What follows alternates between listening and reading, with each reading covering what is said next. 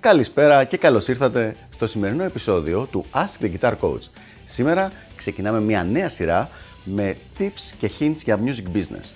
Δεν θα ασχοληθούμε με μια συγκεκριμένη ερώτηση ενός ε, ακροατή αναγνώστη, αλλά αυτό που συμβαίνει είναι ότι μου στέλνουν κατά καιρούς διάφορες ερωτήσεις, πιο πολύ για κάποιες συμβουλές που θα μπορούσα να δώσω στο θέμα του music business και αποφάσισα να μαζέψω μερικές μαζί και να κάνουμε μια σειρά που θα λέγονται λοιπόν Music Business Tips. Και ξεκινάμε. Ξεκινάμε λοιπόν με το πρώτο και θα έλεγα ίσως το πιο σημαντικό tip που έχω για το θέμα της μουσικής βιομηχανίας, του music business. Και αυτό είναι το να μπορείς να κρατήσεις, να έχεις στη δική σου κατοχή το brand, την οντότητα που προμοτάρεις. Θα το εξηγήσω, ελπίζω αρκετά καλύτερα, με δύο-τρεις προτάσεις. Έστω ότι έχεις μία μπάντα λοιπόν, τους ε, Blue Couches. Αυτή η μπάντα, το όνομα Blue Couches και ό,τι γίνει με αυτή την μπάντα, θα πρέπει να είναι πολύ ξεκάθαρο ότι ανήκει σε εσένα, ότι είναι δικιά σου. Το πιο σημαντικό χαρακτηριστικό είναι το εξής. Αν είστε 4-5 άνθρωποι στην μπάντα και ένας σηκωθεί να φύγει, η μπάντα αυτή επουδενή δεν διαλύεται, αποχαιρετάτε τον άνθρωπο που φεύγει ή δυνατόν παραμένετε μια χαρά καλή φίλη και οι υπόλοιποι συνεχίζουν και βρίσκεται κάποιος αντικαταστάτης.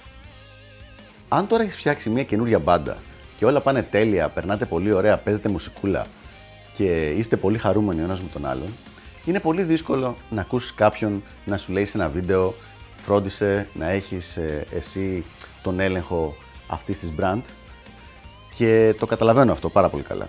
Δυστυχώς, από παραδείγματα που έχω δει στο παρελθόν, και θα δώσω ένα-δύο παραδείγματα τώρα κοντά, είναι κάτι πολύ σημαντικό το να το κάνεις.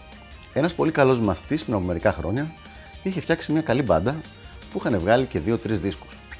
Είχαν αρχίσει να παίζουν λοιπόν και αρκετά live Αθήνα και γενικότερα στην Ελλάδα, να πηγαίνουν καλά, να κάνουν τα πρώτα τους γερά βήματα για να βγουν εξωτερικό. Είχαν ανοίξει και για κάποιες μεγάλες μπάντες που είχαν έρθει για να παίξουν στην Ελλάδα.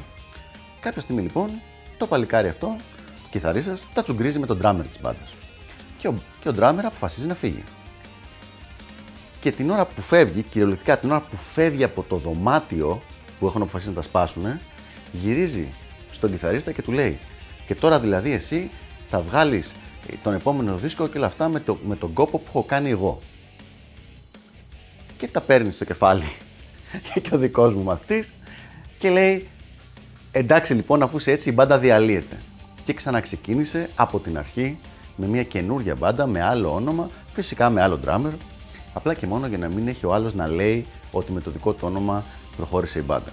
Αποτέλεσμα, πέρασαν ακριβώς 8 χρόνια αυτή τη στιγμή για να φτάσει περίπου στο ίδιο σημείο που είχε φτάσει με την πρώτη μπάντα. Απλά και μόνο για να μην μπορεί να, να, μην μπορεί να λέει κάτι ε, ο drummer. Αυτό δεν είναι νομικό το θέμα στη συγκεκριμένο παράδειγμα. Σε άλλες περιπτώσεις μπορεί να υπάρχουν και νομικά ζητήματα.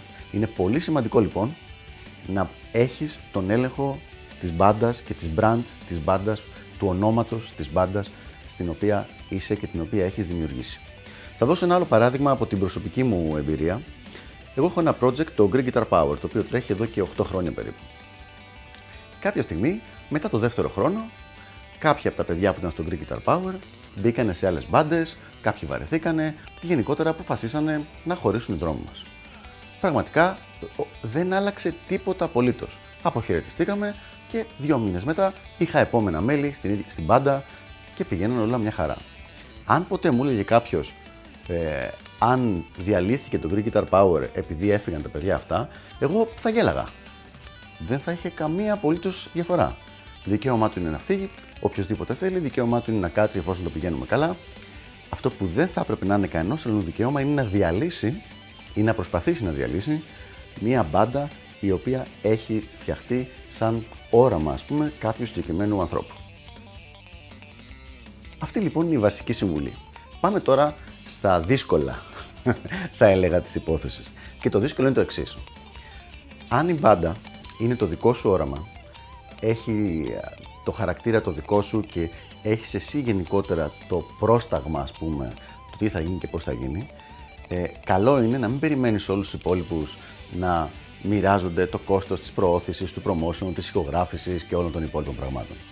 Είναι δηλαδή αρκετά άδικο προς τα υπόλοιπα μέλη να λες, ναι, ε, είναι δικιά μου η μπάντα, εγώ κοντολάρω την κατάσταση, αλλά μοιραζόμαστε όλα τα έξοδα και οποιασδήποτε δυσκολίες. Είναι ξεκάθαρο ότι σε αυτή την περίπτωση που έχεις ένα δικό σου ε, brand με τη μορφή μιας μπάντας, αυτό που κάνεις είναι να πρέπει να το υποστηρίξεις εσύ. Οπότε, αν υπάρχουν κάποια έξοδα για promotion, αν υπάρχει κάποιο τρέξιμο για να γίνουν τα διάφορα bookings, ε, δεν είναι πολύ ρεαλιστικό να περιμένεις να μοιραστεί στα 4 ή στα 5. Την πιο πολλή δουλειά θα την κάνεις εσύ που είναι και δικό σου όραμα και δική σου δουλειά και δική σου αγάπη το συγκεκριμένο πράγμα. Οι υπόλοιποι, εφόσον δεν έχουν την, το ίδιο μέρος ας πούμε ιδιοκτησίας της μπάντας, στην καλύτερη περίπτωση να μπορούν να σε βοηθήσουν σε κάποια πράγματα, μόνο λόγω καλής καρδιάς και αγάπης και για τη μουσική και για εσένα και για την μπάντα, αλλά μην περιμένεις να έχουν τον ίδιο φόρτο εργασίας που θα έχεις εσύ. Αυτά λοιπόν για το συγκεκριμένο θέμα. Ελπίζω να βοήθησα λίγο και τα λέμε στο επόμενο Ask the Guitar Coach. Γεια χαρά!